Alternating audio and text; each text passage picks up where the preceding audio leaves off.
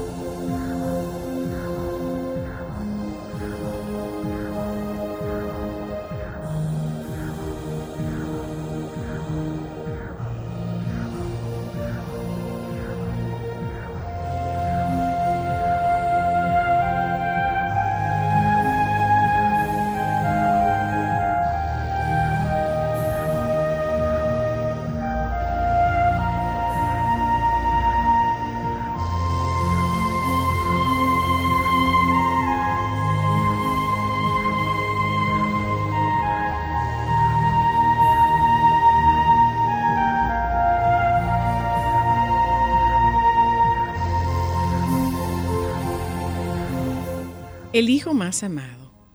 Cierta vez le preguntaron a una madre cuál era su hijo preferido, aquel que más amaba. Y ella, dejando entrever una sonrisa, respondió, Nada es más voluble que el corazón de una madre. Pero como madre, le respondo, el hijo preferido es aquel a quien me dedico en cuerpo y alma.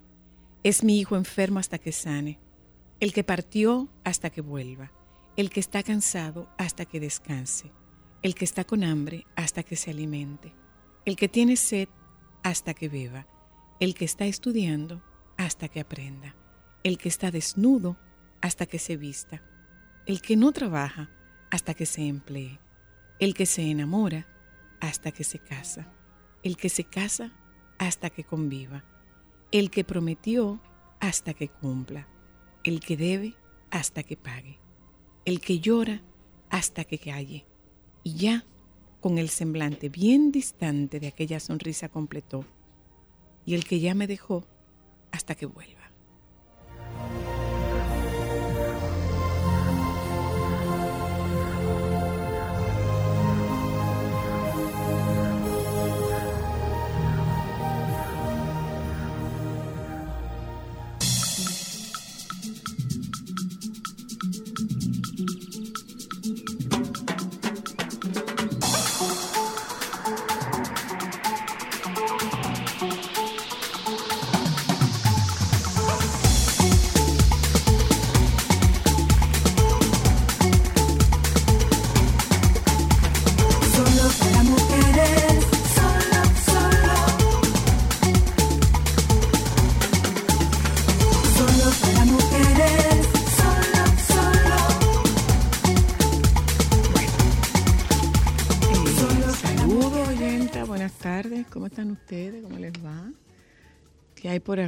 ¿Cómo está todo?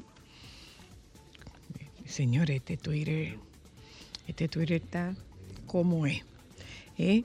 Vamos a darle la bienvenida a ustedes y agradecerles nuestra, agradecerles su compañía en, en este programa en la tarde de hoy. No sé, será un tema de casualidad, ¿verdad? Pero yo tengo la boca pintada de rojo.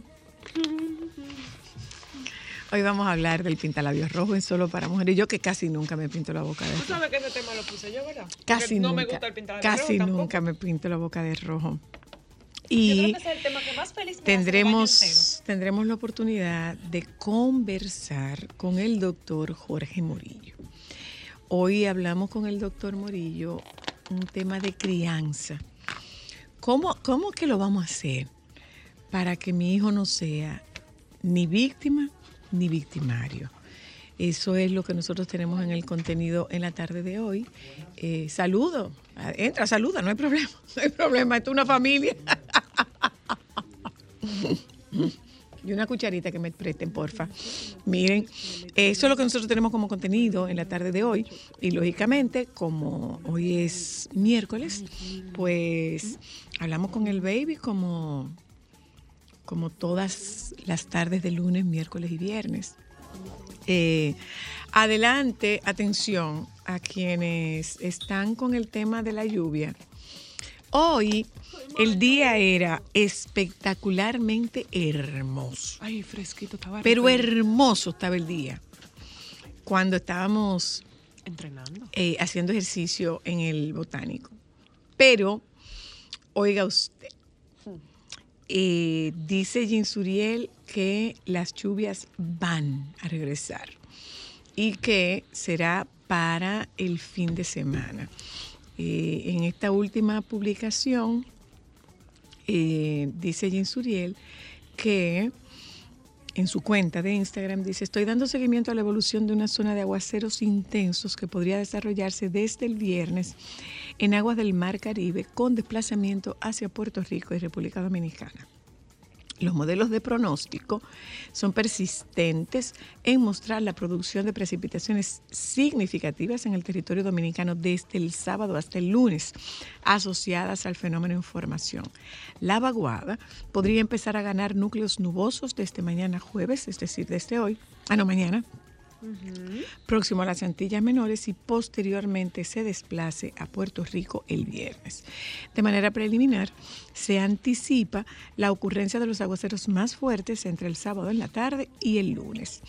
Dice Jean Suriel, sigan atentos a nuestras próximas publicaciones para determinar desde qué momento podrían comenzar las lluvias y las localidades que pueden ser las más afectadas. Entonces, eh, todo indica que vamos a tener actividad lluviosa en el fin de semana. Y nosotros que tenemos en mente, Eh, bueno, tenemos en mente, ¿no? Es nuestro último fin de semana largo ya.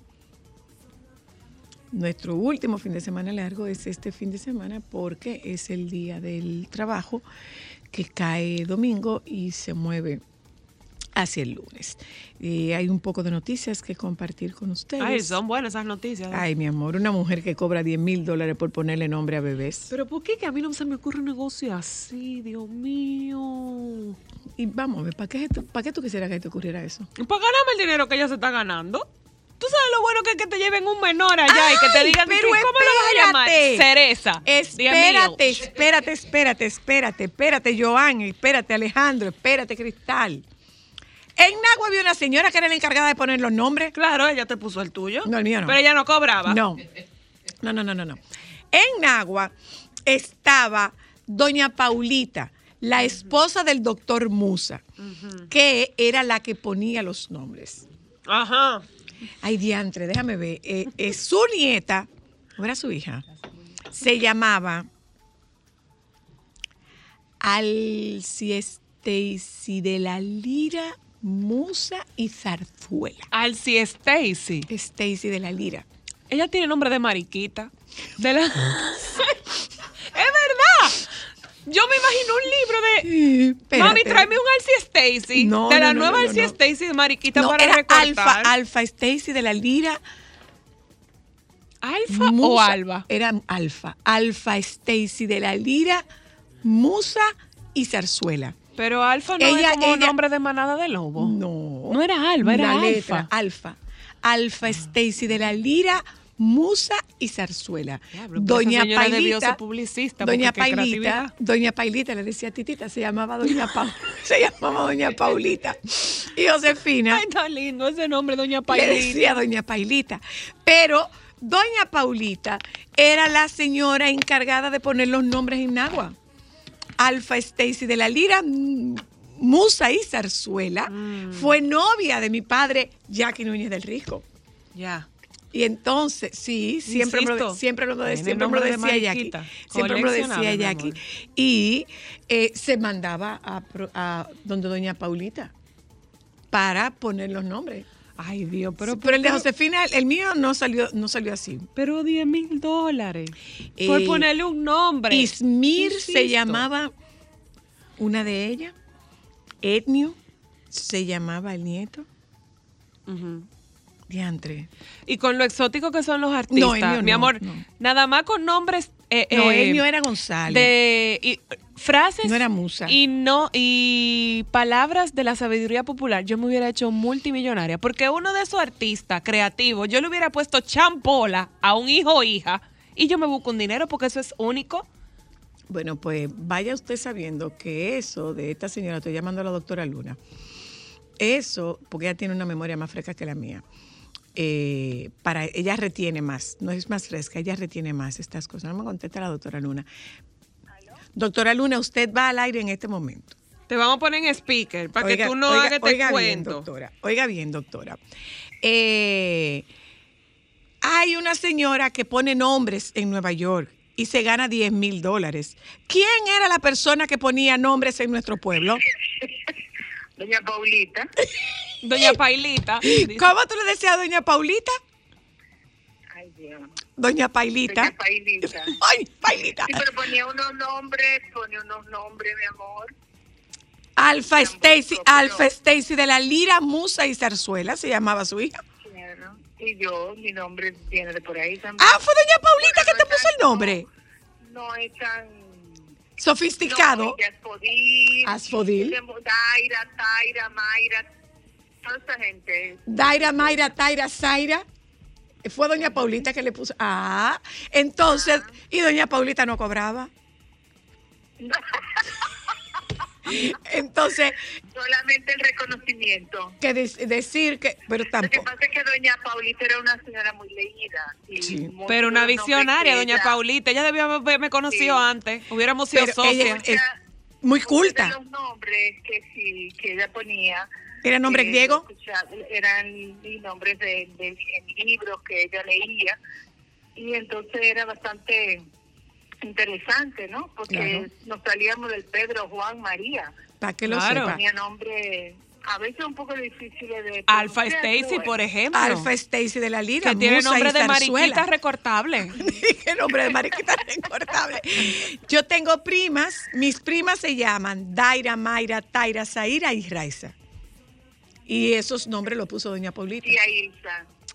Eh, Y, y- a Raiza, y tiene- Raiza, Ailsa, Mayra, Daira, Taira Y y Zaira.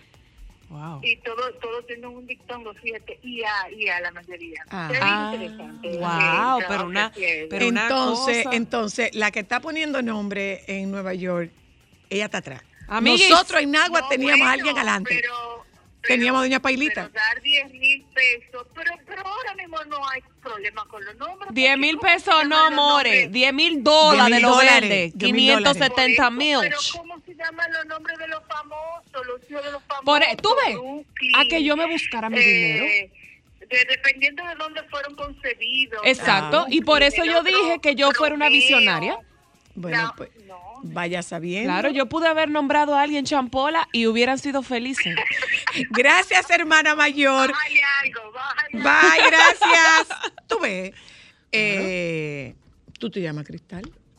Aquella se llama Ámbar. Las hijas de Cristian Jiménez se llaman Lluvia y Arena. Sí, pero ok. Entonces, pero, pero- 10 mil dólares. Volvemos al punto. Volvemos al punto. Ya hay libros para poner Doña Paulita y ah, no, antes había- libros. Claro, o sea, Que me llame alguien que esté en contacto con nosotras ahora y que me cuente si su nombre se lo pusieron, porque esa era otra cosa. Se decía, ese es el nombre que trajo. ¿Qué significaba el nombre que trajo? por el nacimiento le tocaba lo En que el almanaque Bristol. Ay, san. El almanaque Bristol en ese día traía los nombres de los santos. Y entonces te ponían ese nombre. Si te tocaba un nombre Eustaquio, por ejemplo, La macate. decía San Eustaquio. Entonces usted tenía que llamarse Eustaquio. Si le ponían Ay, ese- pero si- la si lo traía el almanaque. parar. La gente ponía el nombre por el almanaque Bristol. Para que te lo sepas. Tú verás. Hola. Hola, guay, qué alegría comunicarme. Hola, Gracias. soy la. Hola, ¿cómo estás? ¿Cómo- Gracias. ¿Cómo están? Muy bien, Muy bien, gracias. Mira, te habla Jorge Ramírez, presidente de la Asociación de Transportistas Escolares del Distrito Nacional. Hola, Jorge, ¿cómo estás? Todo en orden, gracias a Dios. Eh, mi nombre tiene una gran historia. Mi padre era, era militar y tenía un instructor que se llamaba Hans Drobeck. Ajá. Entonces eh, hicieron un pacto de que él le iba a poner el nombre a su hijo, que se iban a intercambiar los nombres. Entonces yo me llamo Jorge Hans Robert y el hijo de él se llama Hans Robert Jorge. ¿Qué culpa tenían ustedes de un acuerdo similar? Pero a mí, a mí me ha ido bien, a mí me mandan mi euro de vez en cuando. Ah, muy bien, muy Un bien. abrazo. Felicidades. Hola, hello. Sí, hola, buenas tardes, bendiciones. Buenas tardes. Igual. Mira, mi nombre es Verónica. Cuando yo nací, nací sábado, y mi madre ya tenía otra hembra, y mi madre se llamaba Rosarelli, y mi hermana mayor Rosayana. A mí me puso Areli. Al lunes, el lunes, cuando mi bisabuela me fue a conocer, me dijo, ay, no le quité su gracia, ella nació el día de la Verónica, la fuerte pues, judía que limpió el rostro de Jesús, camino al Calvario. Seguido me pusieron Verónica. Verónica, Ya, mi amor, el nombre que traía. Bueno. Hola. Aló. Adelante. Bueno, mi Adelante. nombre es en base al día de San Francisco. Ajá. Sí. Pero le fue bien. Bueno, le ese- fue bien. ese- le fue bien. ese es bueno. Hola, aló. Hola, Adelante. sé de una persona que se llama Iloveni. Si ¿Cómo se llama? pronuncias Iloveni. Iloveni. Ajá. Que si tú lo pronuncias así, pues no suena como nada como extraño, pero viene de la frase I love New York. Anda, par carajo, adiós. Ya. Vamos, publicidad. Sol 106.5, la más interactiva. Una emisora RCC Miria.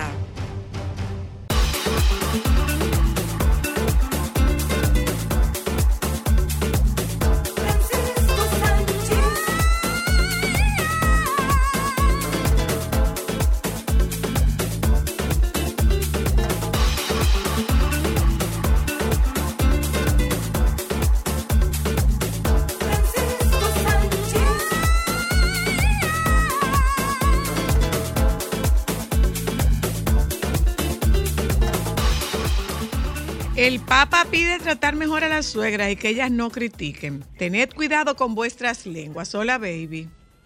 No fui yo, fue el Papa que lo dijo. ¿Cómo fue que dijo? El Papa pide tratar mejor a las suegras y que ellas no critiquen. Tened Bueno, cuidado con ah, vuestras bueno. lenguas. Eh, por eso me gusta el Papa, porque siempre el Papa eh, plantea los dos puntos, las dos versiones y se pone de un lado y del otro, eh, porque mira cómo dice, trátenla bien, pero tampoco se metan. Dice aquí, dice que aquí. también son muy intensas. En su catequesis, el Papa explicó que existen, cito, lugares comunes sobre vínculos de parentela creados por el matrimonio, sobre todo entre suegra y nuera. Pidió superar, continúa la cita, los prejuicios más comunes. Hoy en día, la suegra es un personaje mítico. No digo que pensemos que son el diablo, dijo el, dijo el Papa, esto es una cita.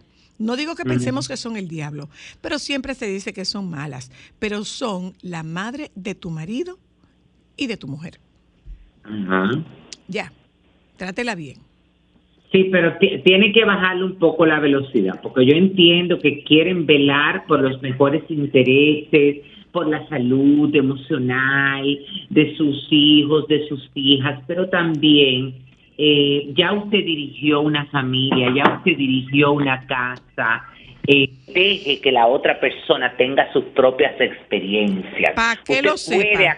usted puede aconsejar, pero no se meta, porque nadie aprende en cabeza de nadie. Usted puede aconsejar si le piden consejo, si no le pide consejo, No, guárdese pero está su bien, boca. vamos a dejarla, vamos a dejar que den el consejo, pero también las personas tienen que vivir sus propias experiencias. Te lo digo, óyeme, yo veo un, un reality en uno de esos canales, qué sé yo, uno de esos canales en inglés, que se ya, que tiene que ver con la manipulación de las relaciones sentimentales de madres de, de, eh, con sus hijos.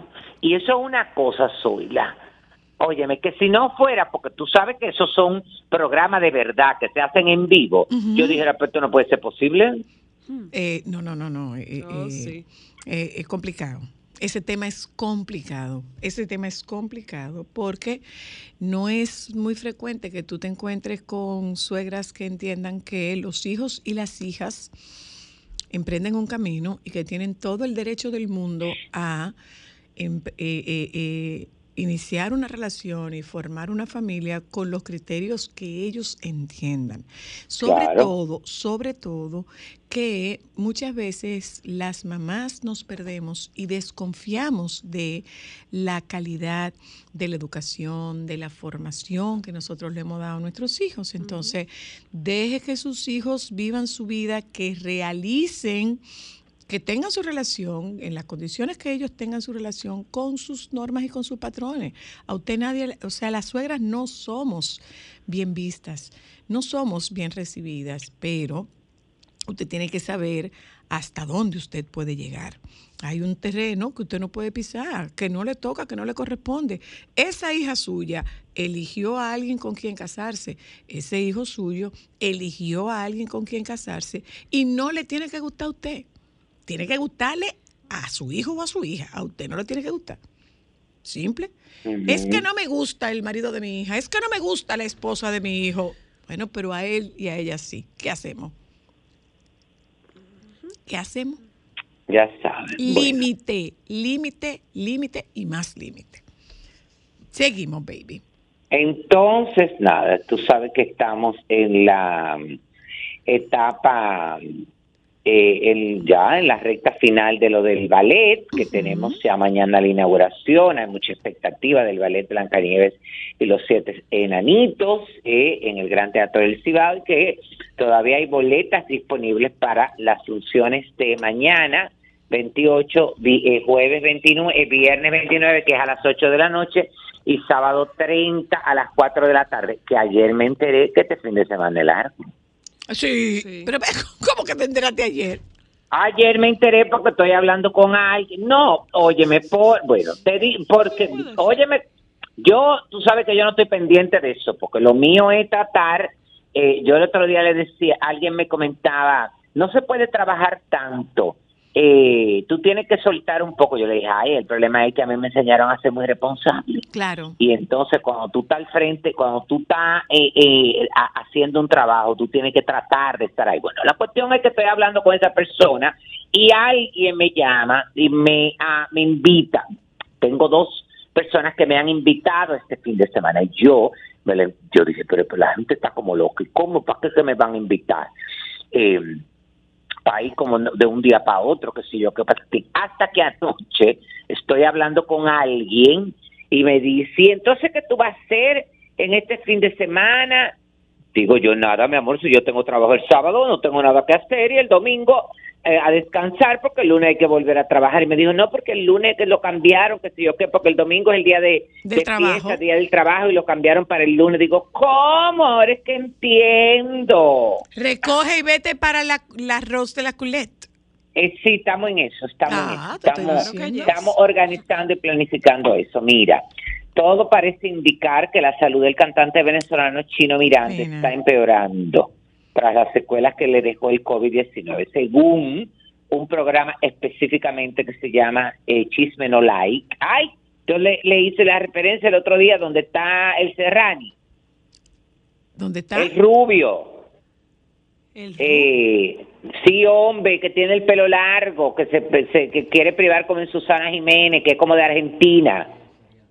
Ah, Eh, sería Javier, ese mismo, ese mismo. Él tiene un, eh, bueno, él conduce un programa que ya tú sabes, junto con, con una mexicana. Entonces, ahí, bueno, en este, en, en ese programa hablaron de que está eh, que está muy grave su, su salud eh, y que eh, por lo visto hasta un punto que ya la familia llamaron a un sacerdote para que le hiciera, ¿cómo que no llama? me diga. Sí, sí. Pero, pero, oye, dicen ellos, eso lo dicen por un lado, pero por, och- por otro, su otro compañero de escenario, Nacho, pidió rezar por la salud de Miranda y em, e informó que está presentando cambios mejorables. Ay, qué bueno. Está mejorando, está enfocado en su recuperación 100%. Una prima de él me dio muy buenas noticias Me dijo que iba avanzando bastante bien en su recuperación, que estaban notando cambios positivos que antes no había notado. Eh, hay que recordar que en noviembre del año 2020, Miranda reveló a través de sus redes sociales que estuvo hospitalizado durante cuatro semanas, producto del COVID-19 y con dificultades para caminar.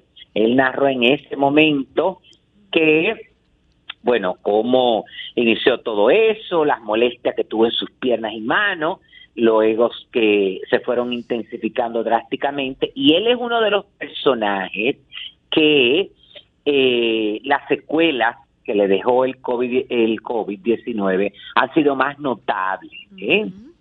Ay, Dios. porque él dice que eh, entre las entre las secuelas en su momento él habló de que le había dejado en su vida él la reconoce el cómo que se llama en la vida del reconocido cantante encefalitis periférica Ah, sí.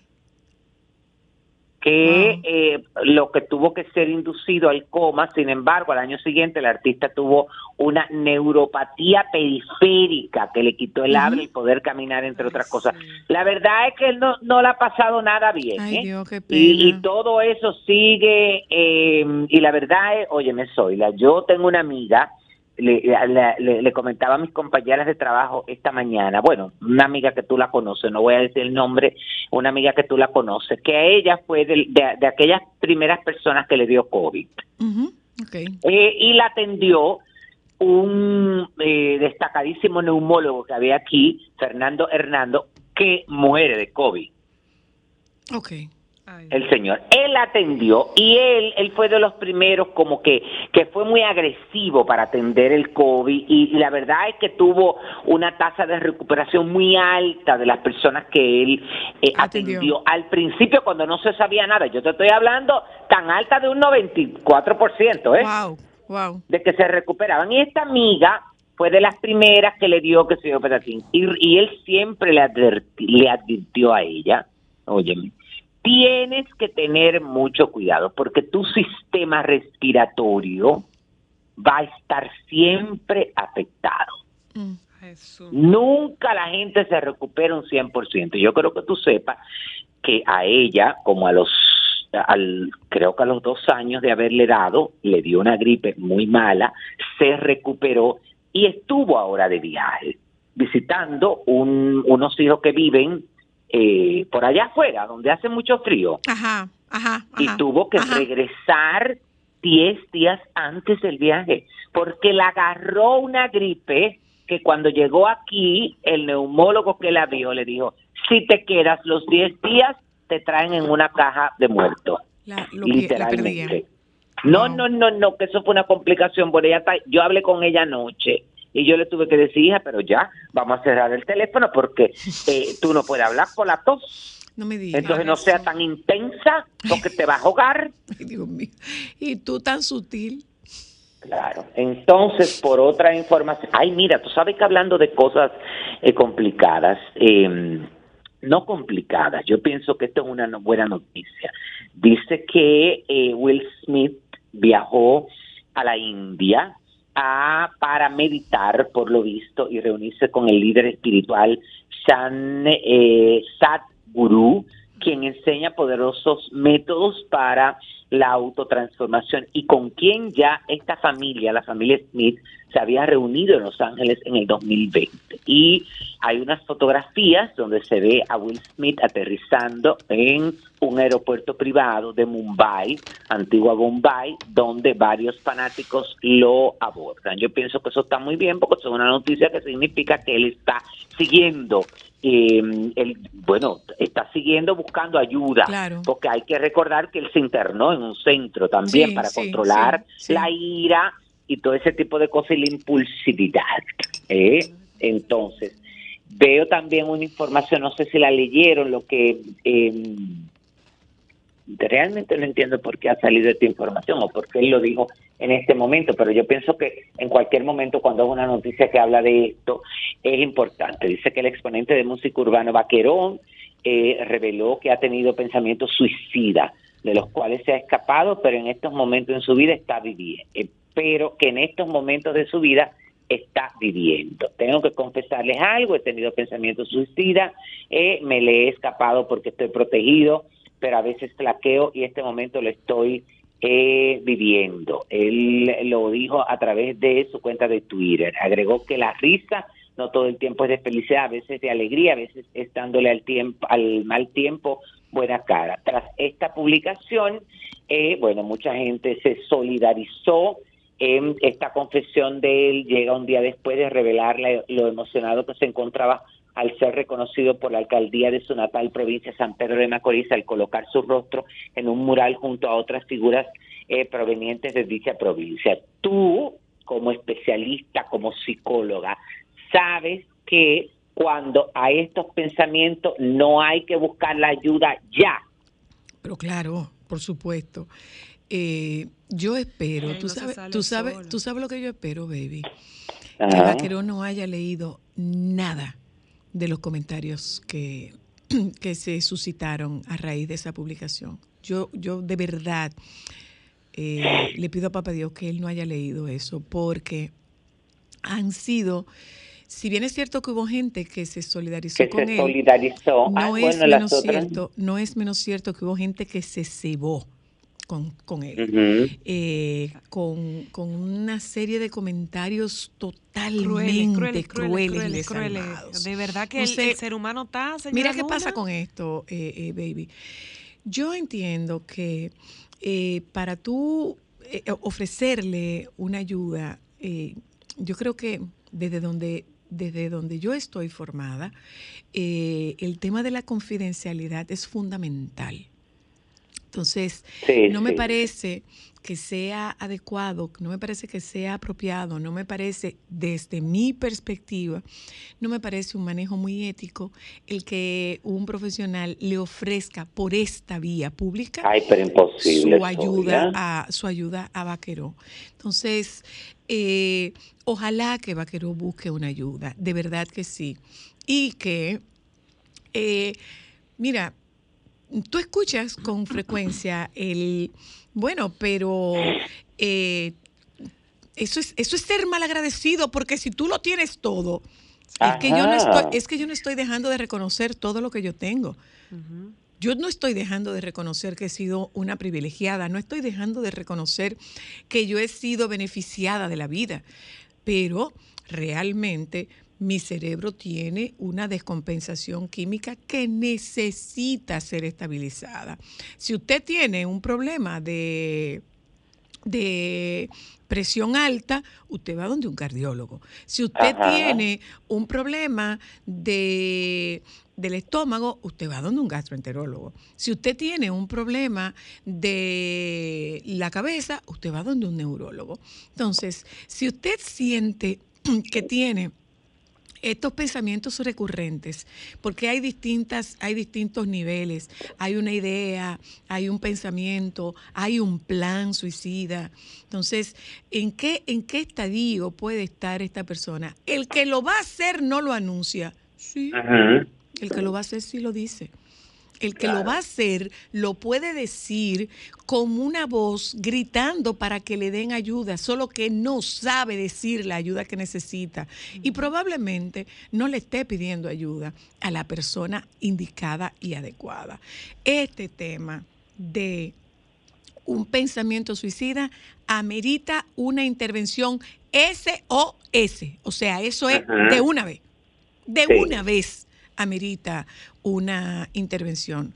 Yo espero, y es una intervención que va mucho más allá de pon de tu parte, es una intervención de pon oración, eh, Dios te saca de esto. Yo entiendo que hay una combinación de factores entre los cuales tus creencias religiosas son fundamentales, pero tus creencias religiosas no son lo- la única herramienta con la cual tú puedes salir de una depresión, que es una situación orgánica.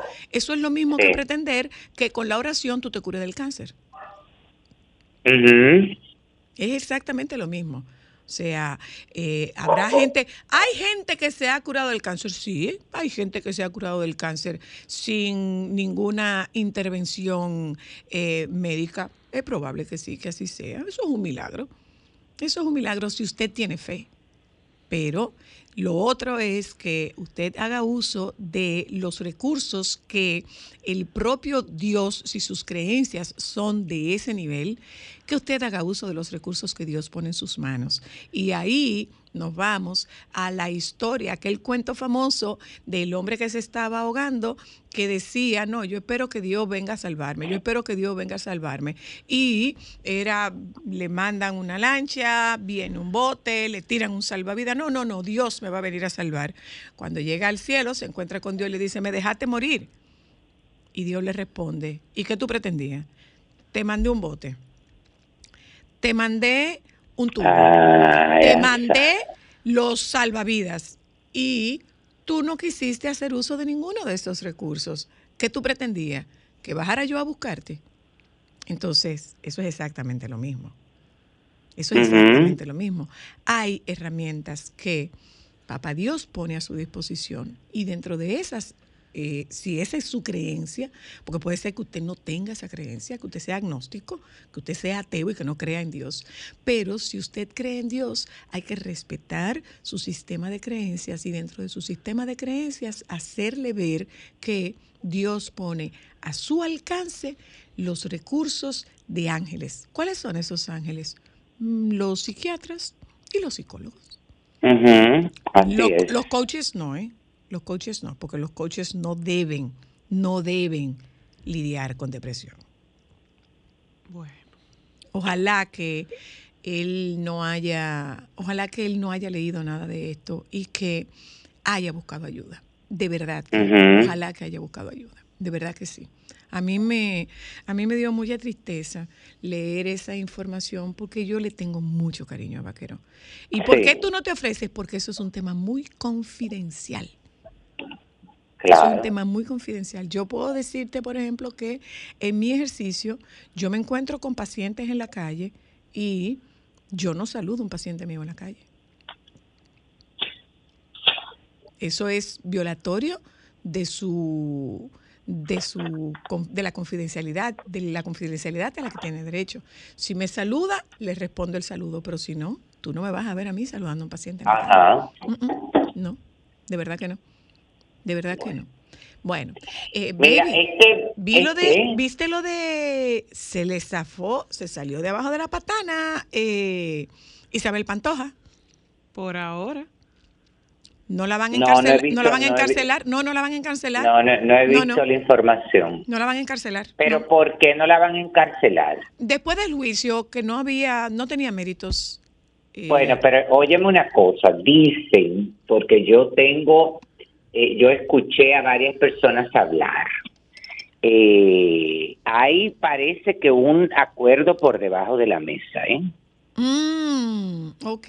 Ella tiene una gira que es una de las más caras que va a tener artistas de ese tipo de géneros para Latinoamérica. Estamos hablando de que solamente en dos países, en tres países máximo, creo que Argentina, Chile y Uruguay, una cosa por ahí, estamos hablando de que se le va a pagar eh, un millón de dólares por las presentaciones. Ay, entonces ya podrá pagar con eso, entonces. Y ¿será? que de ahí ella llega, parece que ha llegado a un acuerdo para ceder el 80% de ese dinero, Ah, ok. como un pago. tú ves. Entonces parece que por eso es que las cosas se le están solucionando.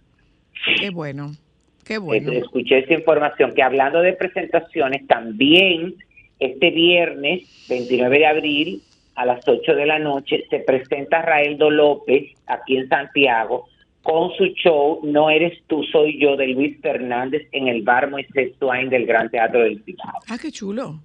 Así, y está muy, hay mucho entusiasmo, las boletas se están vendiendo a, tra- em, a través de la boletería de Chao y en chaoteatro.com eh, y la gente lo está esperando, porque eh, Raeldo ha estado un par de veces presentando estos espectáculos que son como unos, muchas veces son stand comedy, otros son monólogos, y la gente los recibe muy bien. Qué bueno. Eso es algo muy importante. Por otro lado, el cantante Bad Bunny eh, sigue creciendo en su carrera, será el protagonista del Muerto, la nueva película del universo. Ay, qué, qué feo ese- esa traducción. El Muerto. El Muerto. La nueva, la nueva película del universo, del universo de superhéroes de Marvel que se estrena en cine en febrero del 2024. Bad Bunny se convierte en el primer actor latino en protagonizar una película de acción de Marvel, ya que eh, sí ha habido un Spider-Man latino, pero en la cinta de animación Spider-Man, un nuevo universo en el 2018. Bad Bunny ha hecho además una breve aparición en el Cinema Con que se celebra en Las Vegas para anunciar esta nueva adaptación de un superhéroe de la factoría Marvel. Bad Bunny toma el escenario, bueno, tomó el escenario en un papel protagonista con el muerto durante la presentación de Sony Picture. Esta exclusiva estará en los cines el 12 de, febrero, de enero del 2024. Eh, el, um, el muerto en los cómics de Marvel es un luchador enmascarado cuya fuerza reside precisamente en esa máscara, heredada por su familia desde hace generaciones, eh, precisa la web de Marvel. Hay que recordar que eh, Bad Bunny tiene como una, una fijación con ser luchador Ajá. y lo ha hecho. Ah, sí, él subió. eh, ¿Arte Claro, marcial era? ¿Arte marcial mixta o qué? Él ha, él ha participado eh, varias veces en luchas, él le gusta eso y parece que él tiene la formación porque lo ha hecho. Yo vi una vez eh, que él subía al cuadrilátero, que si yo que patatín, y hubo, eh, eh, eh, eh, tú sabes que hay un mareo en, en esa lucha libre, pero él lo hace de una manera, claro, lo hace de una manera que tú se lo crees. Yo, déjame decirte que uno de los eh, artistas que más admiro, óyeme, y tú sabes que es difícil que yo diga esto, ¿eh? Es a Bad Bunny. Y mira que yo lo critiqué en su momento cuando le entregaron su reconocimiento. ¿Te acuerdas de que como compositor del Sí, año? sí, que sí, yo- entendía que eso era una vagamundería y un relajo y lo sigo manteniendo. Pero el amor no quita el conocimiento. Entiendo, óyeme, que este muchacho está tan enfocado en crecer profesionalmente Oh, sí. que cuando se involucra en un proyecto es porque le va a ir bien, Oh, porque sí, ya sí, es la eh, eh, está pensado, está estudiado y él sabe que se va a destacar. Y a eso sí no puedo está dando palo a ciegas. Francisco, también le puedo agregar que a pesar de que su música es bastante controversial por lo explícito de sus letras, no es una persona de escándalo. Tú no oyes No. escándalo No, de su vida personal, ni de que lo agarraron, ni de que tuvo problemas. Ese No, él tiene una novia que es como muy enfocada y se lleva muy bien. sí. Este es otro- no. Sí. Eh, eh, es decir, que eso está muy bien. Así que eh, eso es una noticia. Yo no sé si ustedes vieron, bueno, sigue lo del escándalo de eh, Roche RD con esta menor, no sé si vieron la información, bueno, de, del interrogatorio que le hicieron, donde habla de la situación. Perfecto. Eh, vivimos en un país, lamentándolo mucho, donde muchos de nuestros adolescentes, nuestros niños están expuestos, Muy, lamentándolo mucho a lo que esta joven ha estado expuesta, pero el amor no quita el conocimiento, porque eh, está mal, está mal porque no se debe de involucrar. Por más delincuente, y te voy a hablar de una manera aterrizada, por más delincuente, por más que haya hecho ese menor o esa menor, Es menor. Es sigue menor. siendo un menor. Es así. Bueno, incluso Francisco- espérate, espérate. que No, acaba porque de- supuestamente tengo- ella tiene Tengo, una, tengo una- un amigo, un tengo un amigo abogado que nos está escuchando en este Ajá. momento y a él yo le voy a hacer la pregunta que espero que me lo que me lo conteste por WhatsApp. Le voy a hacer la pregunta porque a mí me extraña mucho que se haya filtrado ese interrogatorio. Esta- ajá, ese esta- también, a mí interrogatorio, también. ese interrogatorio no está eh, o esa entrevista porque no, No, sé debe si no, no no se- puede estar autorizado. se- no se No, para supone, nada. Para que salga. No, no. Puede haber sido en cámara de GESEL, con todas las condiciones para que no se violente el debido proceso, pero la pregunta que yo me hago es, ¿no se supone que eso está en una fase de investigación y estando en una fase de investigación, no, No se supone publicable. que eso sea confidencial? Se supone que no. Una, mira, Voy a eso, te iba a que me decir, responda. eso te iba a decir, Francisco, justamente hace unos 20 minutos, eh, CDN, para mal para la persona Acaba de sacar involucrada, un video, sí, yo acaba lo de vi. sacar un video de ese Claro. joven rodeado de No, menores. no, no, pero de ese joven no, de ese joven y de la demente, que era la joven que también buscaba a estas menores para llevar. Y él tiene un video casa. rodeado de algunas cuatro o cinco Claro. niñas. No, no, no, y ella también, ella también tiene varios, porque quien, ella tiene también, y ella ha subido en sus redes de estos de este lugar donde están con las menores también, porque ella también hay que investigarla, porque él ha estado con una cosa, pero es una trata también, porque cuando una persona busca un menor, óyeme, tú también estás cometiendo un delito. Ahí hay un tema de Claro. proxenetismo. Y- y- Hay supuesta y aparente. Bueno, le, hay un está- tema de le- proxenetismo. le están diciendo que ella debería entregarse a la justicia y ponerse a la disposición para es la tema- investigación. es, un ¿eh? tema, es un tema muy delicado, ¿eh? Es un tema muy delicado. Pero es un yo- tema muy delicado. Yo vuelvo al punto de mi preocupación con esta situación. Ustedes tienen nada más que entrar a ver la cantidad y la calidad de los comentarios en las publicaciones relacionadas a este caso. Eh, es esto habla preocupante. De lo que te habla es de la normalización. La normalización de, el- las del- relaciones de adultos con menores. con menores. Y Bueno. en ese sentido, somos culpables toditos. ¿eh? Porque tú coges un periódico que te dice que mató, que, que la pareja que, ma- que agredió, que golpeó, que mató a su pareja de 16 años. Bueno. 16 años no es una pareja. Para, no, Sí, no- para no es una pareja. Usted no puede hablar de una pareja. Pero bueno. Así es. Eh, Mira, mira, hay una información de que la organización del Mi República Dominicana, Universo ah, Oficial, bueno, pero eh, eh, tenían que hacerlo oficial, aunque ya lo habían dicho, porque esta niña que ganó el año pasado, Mi República Dominicana, eh, Andreina Martínez Fournier, no compitió en Mi Universo porque había dado positiva al COVID, por lo que la organización en su momento había dicho que ella competía en la próxima edición de Miss Universo, es decir, que lo lógico era que reconfirmaran esa información, no que hacen el anuncio oficial de que la han designado a ella, porque se supone que eso es lo que ella le corresponde, lo que le correspondía como premio, representar a la República Dominicana. Entonces ya hay unas fotografías oficiales, la verdad es que el, el- el cambio y el proceso va muy bien de esta joven.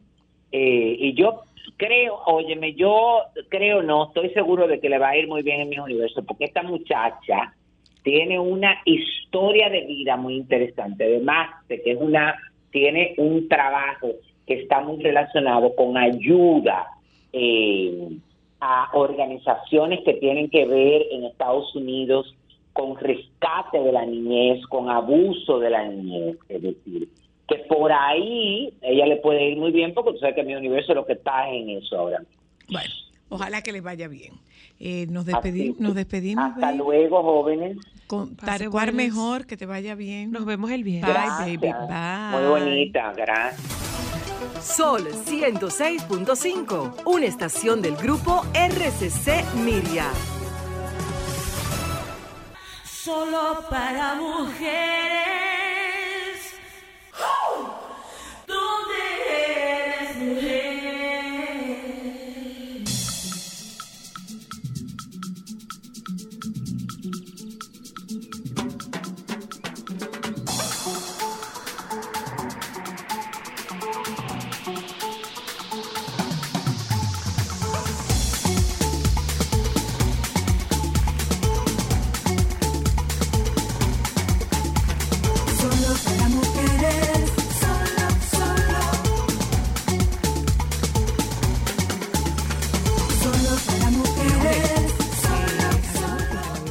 Culpable.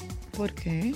Coleccionista empedernida de roja. Sí, y Culpable. Hay cada vez, y hay cada vez más, más, más y más y más tonos y más labiales y más estilos.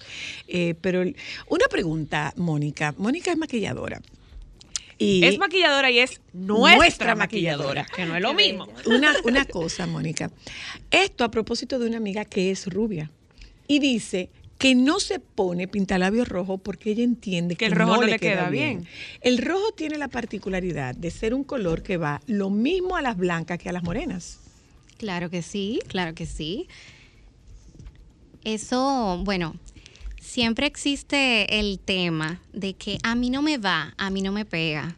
eh, yo no lo tolero o, o mi piel se ve muy fea en, eh, utilizando este labial. Pero la verdad es que es un tema que tiene que ver con pigmentaciones, eh, con subtonos y hay mucha variedad de rojos.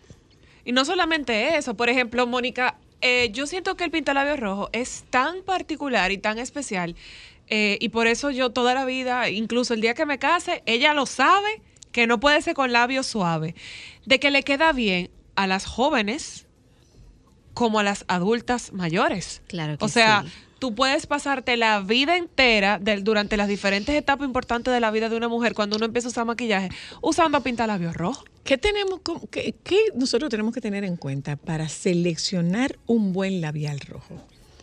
Eh, bueno, primero es lo que hablaba, o sea, la- el tema de la pigmentación de tu subtono. El subtono es un tema profundo, pero eh, podemos encontrarlo en las venas. Entonces eh, va a depender si tienes venas eh, verdes, eh, tú eres cálida. Si tienes eh, venas un poco azuladas, grisáceas, entonces eres de subtono frío. Eso te va a ayudar muchísimo ¿Y a si no tengo venas? Bueno, Eres alien. Claro que sí, mi amor. Eres y si no tengo venas.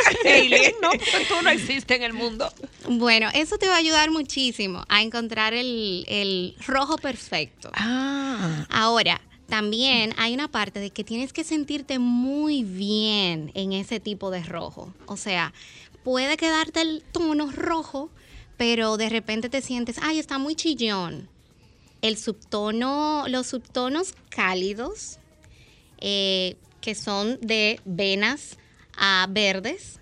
Entonces, el labial rojo debe de ser un rojo eh, también con tonalidades rosadosas, o sea, un cherry, un rojo como más concentradito, un rojo más rosadoso. Y las personas que son de tonos fríos, de subtonos fríos, entonces deben como...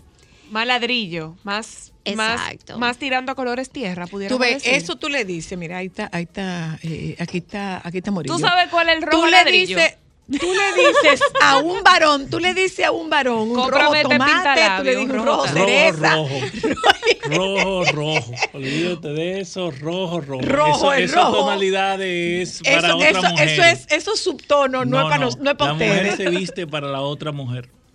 Los hombres, eh, los hombres no se fijan en esos detalles. No, Rojo, rojo. Ya. Si te veo bien, te queda bien, Rojo ya, es pero rojo. no entra, no entra en esos, no pero se no entra te en esos dice que si es un rojo eh, rosado. Claro, es un verdad. hombre, Tú, qué lindo te- hombre. un hombre va a decir qué lindo te queda ese rojo. Una mujer va a decir, ay, pero qué tono tan Si chulo te es ese rojo. ¿Qué colores? a un hombre si sabe cuándo va al salón la mujer. No, él no, no sabe. No, no lo sabe. O los zapatos. Eso es verdad. O, o la blusa o, la, o los aretes. Ellos no están diseña- dise- No, diseñados no, para no, eso. neurológicamente eso No. no, no, no, no. Eso Bueno, se pero ve si como es- en conjunto. Digo, perdón. Está interesante el tema. está interesante el tema. No, no pasa nada. Pero, pero al final todo se trata de sentirse bien. ¿Me Exactamente. De eso es que mismo iba a Me decir. Todo abajo se trata de sentirse, de sentirse cómoda, de sentirse bien. El rojo es un color elegante, es un color que revela personalidad que uno se siente bastante hermosa Ay, con sí. el rojo. Ay, sí. Eh, muchas personas se sienten, no, porque yo solamente tengo, lo voy a usar de noche. Entonces, lo ideal para usted comprar el tono, el labial rojo, es que si usted es cálida, váyase por los tonos rojos anaranjados. Y si usted es de tono frío, váyase por los tonos rosadosos, o sea, los rojos rosados, cherry, rojo fuerte, rojo vino, eh, así por el estilo. ¿Y el ladrillo para cuál? El ladrillo a todas. Lo que pasa es que también, como hay rojos, rojos chinos, hay diferentes tipos de rojo ladrillo. Ah, O sea, ah. rojo vino. Hay un ladrillo, hay un vino, hay un, vamos a decir, tirando a marroneado. Una cosa, Mónica. eh, Ahora quiero yo otro pintalabios rojo. con, ¿Qué con, cosa? con gloss, sin gloss, secos, eh, como ¿Cuál- dices tú, que no transfieran de Eh, cuál. Sí, porque obviamente el rojo tiene que verse de una forma eh, particular para verse como tan interesante. Exactamente. Bueno, hay mate. El rojo mate por lo general no transfiere, es un tono que se sella, por lo general es líquido. ¿Tú sabes lo que significa que no transfiere? Ni idea. que no se despegue la ropa. Bueno, con este tema de las Ah, que no se, mascarillas. ah, ah, sí, sí, que no se pegue, eso es, ni, se, ni te marque, ni te Que no se pega, que no se Ah, pega, que no se pega. Con este tema de las ¿Cómo mascarillas, es que se llama hemos, eso? Que no transfiere. Que no transfiere. hemos optado por los labiales que no transfieren, obviamente para no ensuciar la mascarilla y cuando usted se la quite, pues No no, parece se un vea- payaso. Exacto, entonces ya de rojo. Pero eso, los rojos eh, líquidos son los que por lo general no transfieren. Los, lo- los rojos de barra, o sea, los labiales de barra, eh, es un labial más cremoso, es un labial que puede venir con incluso con un poco de gloss, un poco de brillo. No necesariamente tiene que venir escarchado, sino con hidratado también. Es un labial que queda muy elegante. Hay muchas personas que no le gusta, pero ese labial es tipo Carolina Herrera, así como, como sofisticado. fino, sofisticado. Y antes de despedirte, Mónica, La forma correcta le de pongo, ponérselo. ¿Le pongo eh, eh, lápiz debajo o cómo? Eh, lo- me, lo aplico, me lo aplico directo, eh, lo aplico con ese pincel, ese no es broche, ese pincel. Sí. Ese pincel. Pincel. Siempre hay- pincel. No, Preferiblemente, no, perdón. Preferiblemente pincel, porque el rojo es a ser tan empoderado, el tono, también hay que tener mucho cuidado al aplicarlo. Entonces, eh, si se va a aplicar rojo, por lo general que si usted no sabe aplicarlo bien, entonces utilice un lápiz labial, delinee sus labios bien, practícalo varias veces si, es, si le da tiempo. Entonces, delíneelo bien, eh, y después aplique el labial. Es lo recomendable. También un tipcito para que le dure mucho es que usted seque bien el labio, o sea, puede secarlo con polvo traslúcido o el polvito que usa para la piel. Y ya cuando selle bien los labios, pues se, delinea y luego aplica el labial. Ya, ahí está. Ah, Gracias, pero mira qué Mónica. bien. Esa es la maquilladora de nosotros. De nosotras, mi amor. Gracias, Ay, a ustedes. Eh, nos vamos un momento a publicidad. Regresamos de publicidad y tocamos el tema.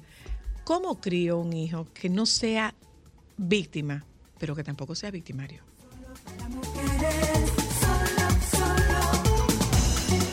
Sol 106.5, la más interactiva. Una emisora RCC Miria. Solo para mujeres. ¿Dónde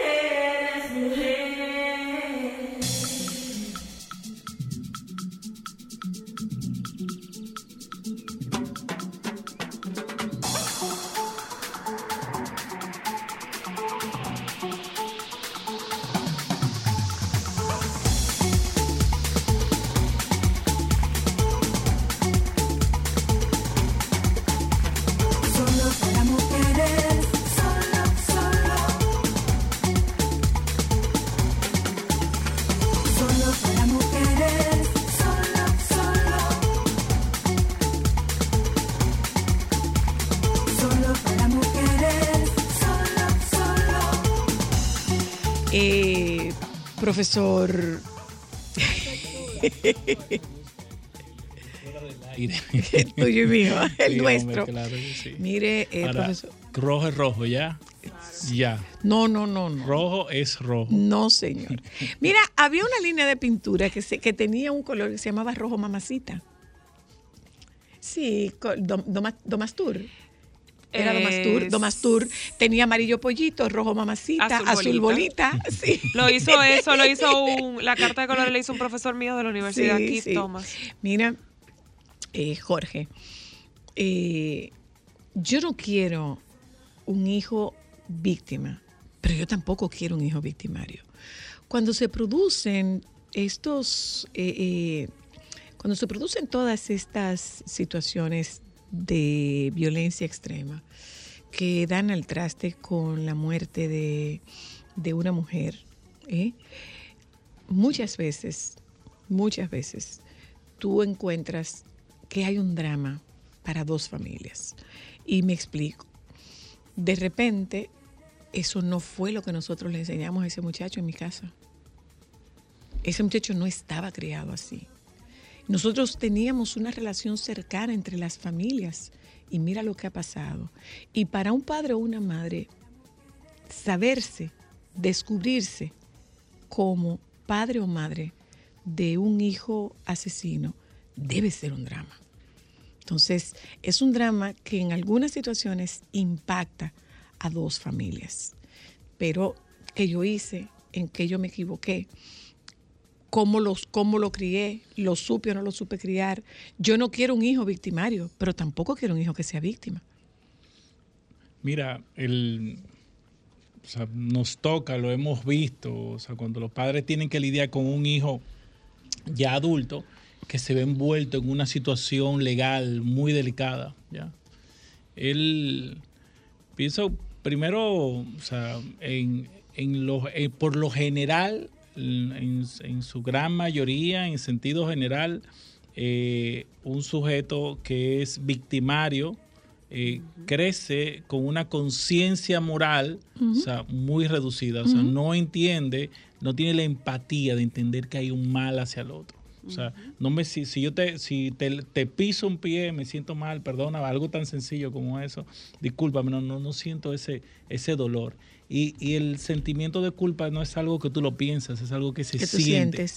Es algo que se siente. Entonces estos sujetos que son, que son victimarios no sienten ese sentimiento de culpa que se construye en los primeros años de vida. Ahora, eso en lo general. Ahora, si de repente te encuentras con una familia, eh, lo- el grupo, un re- grupo muy reducido, pero está ahí, eh, te educo con valores, te educo con reglas, te educo con normas, cada uno juega, juega su posición y de repente el, eh, el hace, este sujeto hace un giro. O sea, tú tienes do- dos opciones. Una, eh, él tomó una decisión decir yo no quiero ser como, como ellos, o sea, ¿por qué? Porque voy detrás de, de éxito, de fama y tal vez mi papá ni mi mamá son éxitos ni famosos y como yo, ellos no lo son, yo no los voy a imitar. Y al no imitarlos, al no incorporarlos, desechan muchos de los valores. Y lo otro es que de repente, nada, o sea, se encuentra con una situación que le, que le, que le desbordó. No, no sé si, si, si me sigues, o sea, de- alguien... puede- Algo detonó, Al- algo me no, a tumbó veces, a veces tú, estaba, tú estás en el lugar equivocado, en el momento equivocado, a la hora equivocada. que es Eh, algo que puede pasar. que podría, que podría pasar. Se va pero, más allá pero, de ti. pero centrándonos como bien, bien en ese tema, de es siempre entender cómo educar en valores. Pero educar en valores es educar en reglas. Educar en reglas es. Vamos, vamos, es vamos que- al- a la palabra. Límites. Al límite. Pero, pero ¿cómo conseguir que no sea victimario, pero que tampoco sea víctima? ¿Cómo lograr, ¿Cómo crear ese cómo lograr ese equilibrio? Mira, uno, o sea, tú decís como crear la fórmula que garantice la, la educación. Mira, tú sigues estas pautas y estos, estos que está, esto, estos, estas líneas. Y tu hijo va a ser exitoso, tu hija va a ser exitosa. O sea, eso no, no, No existe, no existe, porque cada hijo, cada hija llega un momento donde toma una decisión. Yo Puede venir del, del escenario más caótico Claro, porque, y toma una decisión. porque también, también nosotros tenemos que entender una cosa, o sea, yo educo, pero yo tengo que tener claro que mm, con estos principios, estos valores y esta educación, estos muchachos van a un medio ambiente que en un momento determinado de sus vidas pueden ser muy permeables con el único propósito de ser aceptados y pertenecer. Totalmente. Toma, y, toman, y toman su decisión. O sea, puede tomar la decisión de no, no, no me alejo de este grupo o hago las cosas que el grupo manda que se haga para poder sentirme acogido, Parte. aceptado. Sí. Pero sí, pero sí hay que sí estar claro. Cuando uno ve en sentido general los valores, las reglas, que, el, que, el- que esa niña, ese niño ocupe su lugar. eh, Yo pienso que si algo tendríamos que decir para, para que cada quien lo tome y, y lo incorpore a su dinámica de, de familia, cuando, cuando un hijo se vuelve victimario es porque se le da un rol que no es el que le toca. O sea, de repente el papá no juega su papel o la mamá no juega su papel y ponen a esa niña como la mujer más importante o a ese niño como el hombre más importante. Y no es verdad. En una familia pueden estar separados, pueden estar separados, pero ningún niño puede ser más importante que su papá o que su mamá, Claro, ¿eh? claro. En la dinámica del niño. Porque cuando tú un niño tú le dices, tú eres el que está a la cabeza, tú eres el hombre de la casa. Se lo eres- empieza a creer. Cuando una niña entiende que su mamá no- eh, eh, la descalifica y yo soy la, la, la, la mujer más importante, entonces entiende que puede hacer lo que le dé la gana. Claro, claro. ¿Ya? Tú le estás dando un poder a una niña, un niño que ni siquiera tiene la madurez para tenerlo. Entonces ahí tú tienes a alguien que puede convertirse en victimario, ¿entiendes? Igual también cuando, cuando se convierten en víctimas, cuando en esa trama de los adultos involucran a los hijos. De repente tengo un problema de pareja y en ese problema de pareja uso, uso al niño, a la niña como mediador para tratar O de, mensajero, para tratar o de como- rescatar o las como cosas. mensajero. O como o desahogo. Tu mamá no sirve. Tu mamá mira lo que me hizo. Aquello, mira que tu papá esto, tu papá aquello. y colocan a los hijos en el medio de esa trama de los adultos. Pregunta. Cuando tú estás criando un hijo desde tu propia culpa o con culpa, ¿tú puedes crear una víctima? Tú le estás pasando ese sentimiento de culpa a ese, a ese niño, a ese niño. Y O sea, cuando... O puedes crear un monstruo. Puede crear un monstruo. Porque le das todo lo que pide porque tú te Porque sientes culpabilizado. Y este niño crece o esta niña crece entendiendo que lo merece todo. Y que cuando algo no lo tiene, lo puede tomar. Morillo, ¿puede existir que los padres le den herramientas a sus hijos para regularse? En el caso, por ejemplo, de tú ser victimario, para tú identificar y dar un paso atrás cuando tú puedas propiciar una agresión contra otra persona. Eh, mira, ahí vienen esto, ahí, ahí entran programas educativos y espacios como este, donde hay ahora mismo, seguro hay una madre, un padre que está nos está escuchando a nosotros interactuar con este tema y abre los ojos y dice, espérate, ¿qué yo estoy haciendo? ¿Mm? ¿Qué estoy haciendo? Y puede, y puede de alguna manera intentar hacer que las cosas sean, sean diferentes y pedir ayuda, ¿eh? Y el que es victimario empieza desde el colegio, o sea, desde, desde pequeño empieza a abusar de otras personas. Mira, el- los, los niños, entre ellos se, se da de todo, se pelean, se golpean. Hay una edad donde, donde tu hijo va a morder y va a aruñar a otro y va a llegar mordido y aruñado a la casa. Eso, eso pasa entre los niños. Ahora, la, la cuestión aquí es la conciencia moral, el sentido de que de empatía, de conectarme con el dolor tuyo. Cuando yo me em- hago una empatía y me conecto con tu dolor y sé que a ti esto, esto tú lo estás sintiendo, lo sufres, eh, sé que ese dolor puede estar provocado por mí y cuido de que las cosas no sean así. Esa, esa empatía y, y de, de conectarme con el otro y ese sentimiento de culpa de que, de que yo te provoqué ese dolor que estoy sintiendo, se construye entre los, se empieza a construir entre los 2 y los 7, 8 años de vida. Y es una etapa donde tiene que haber reglas tiene que haber reglas. La, cuando, tú cuando tenemos a un adulto que rompe las reglas, atento a él, como decimos acá en buen dominicano, busca que entre los dos y No los hubo 7, 8 consecuencia. años alguien no puso las reglas. No puso cuando, las reglas, no puso el un- límite. Cuando un niño tú le dices, eh, este es tu horario de levantada, este es tu horario de acostarte, este es tu horario de juego, este es tu horario de- para comer, y creas una rutina alrededor de este niño, de esta niña, esa rutina le hace, le hace entender a este que está creciendo que hay unas reglas sociales. Y que hay una autoridad. Y que hay una autoridad que hay una que pone las reglas. Y tú tienes que de alguna manera incorporar esos, esos elementos. Mira, hay un tema, eh, Jorge, y tú lo escuchas, eh, eh, lo escuchas con, con mucha frecuencia. Eh, yo soy la mejor amiga de mi hija. Eh, mi mamá es mi mejor amiga. Mi papá es mi mejor amigo. Probablemente un hijo lo que necesita es un papá, no es un pana. Porque si estamos en igualdad, no se supone que un pana me ponga límite. Mira, la, la- cuando, cuando llegan así a la, a la consulta hablando de que yo soy la mejor amiga de mi hija o el mejor amigo de él, o sea, como padre, bueno, ¿y a quién tú le dejaste el rol de papá y a quién le dejaste el rol de mamá? O sea, ese rol. O sea, tu lugar no es ser el mejor amigo. Lo serán cuando sean adultos. Tú tienes dos hijas adultas y, se- y- y comentan y hablan cosas contigo con un alto nivel de amistad, como dos mujeres. Exacto. ya, ahora en la adultez, que cada una tiene su vida. Pero una, Un niño, una niña, no necesita que su mamá y su papá sean amigos, para eso están los del colegio. Bingo. ¿Ya? Para eso están los del colegio, que tienen los mismos intereses. Porque ¿qué va a hablar una adulta con, Con un muchacho. Con un muchacho. Recuerdo un caso una vez donde ella me dice que mi, mi hijo es mi mejor amigo, yo soy la mejor amiga de él. Pero ¿cómo Eh, queda- quedé embarazada de un patán y somos nosotros dos. Yo todo lo, se lo dedico a mi, a mi hijo. Al niño lo- en el colegio quería hacer lo que le daba la gana, un problema de disciplina.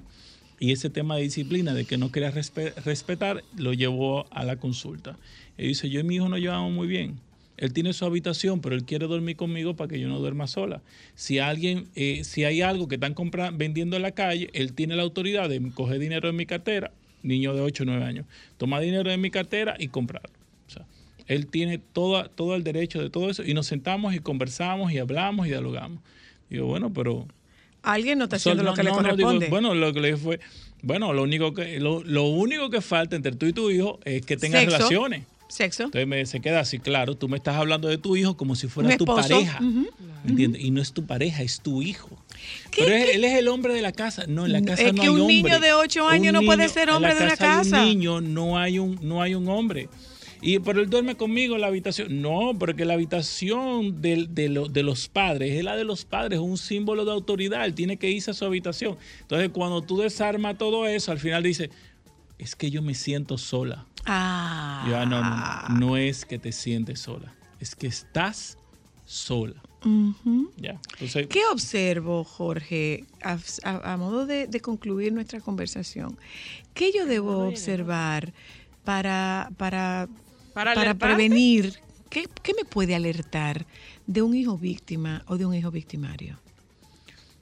yo, yo pienso que cuando un papá y una mamá están cerca, no necesitan como una, un indicador, porque cuando tú estás cerca, tú conoces a tu hijo.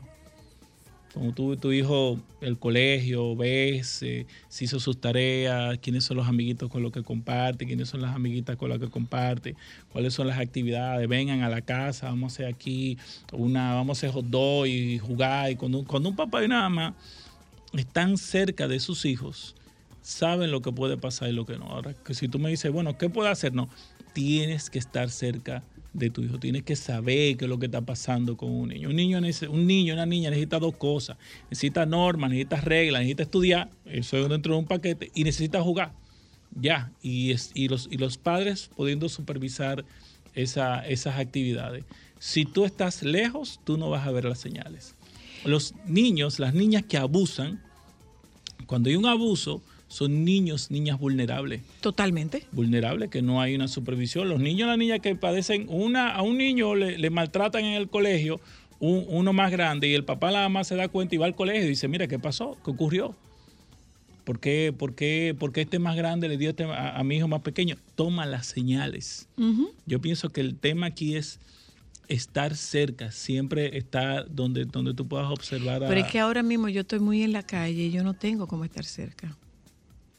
Mira, eh, eso es el gran reto de, de- de- de esta, de, de- de- de este momento de la vida, que hay una sociedad que está diseñada para que nadie se quede criando a los hijos, solamente el PlayStation, la nana, eh, la, la televisión, el internet, o sea, tú tienes hijos que se están criando solos. Es así. Y de alguna manera tienes que colocar a alguien ahí que pueda ayudar, que pueda observar. Un niño necesita hacer tarea, un niño necesita, un niño necesita socializar y un niño necesita jugar. Entonces tiene que haber alguien, algún adulto que esté ahí. Y hay que buscarle la vuelta. He tenido adultos que van allá y digo, mira, tienes que buscarle la vuelta. A tu muchacho le falta Sí, papá le falta le mamá. falta un papá o una mamá, o sea, tienes que buscarle la vuelta, a ver qué tal, o sea, porque lo que te va a ganar por un lado eh, económico lo va a perder en psicólogo, en psiquiatra, en los rollos, en los líos, en lo que él se va a meter, tú vas a tener que pagarlo por otro lado, o un abogado cuando sea adulto. Gracias, doctor Morillo. Muchas gracias a ustedes que nos acompañaron. Eh, no hay sol de la tarde hoy. Yo vi al doctor Nieve por ahí. Ah, vi- vino el doctor Nieves. Pues Sí, pues sí. por ahí bueno, pues sí, pues hay, hay, hay. Eh, gracias, Morillo. Nos juntamos con ustedes mañana, si Dios quiere, quédese con los compañeros del sol de la tarde. Morillo se va de aquí sabiendo que hay distintos tipos de rojo.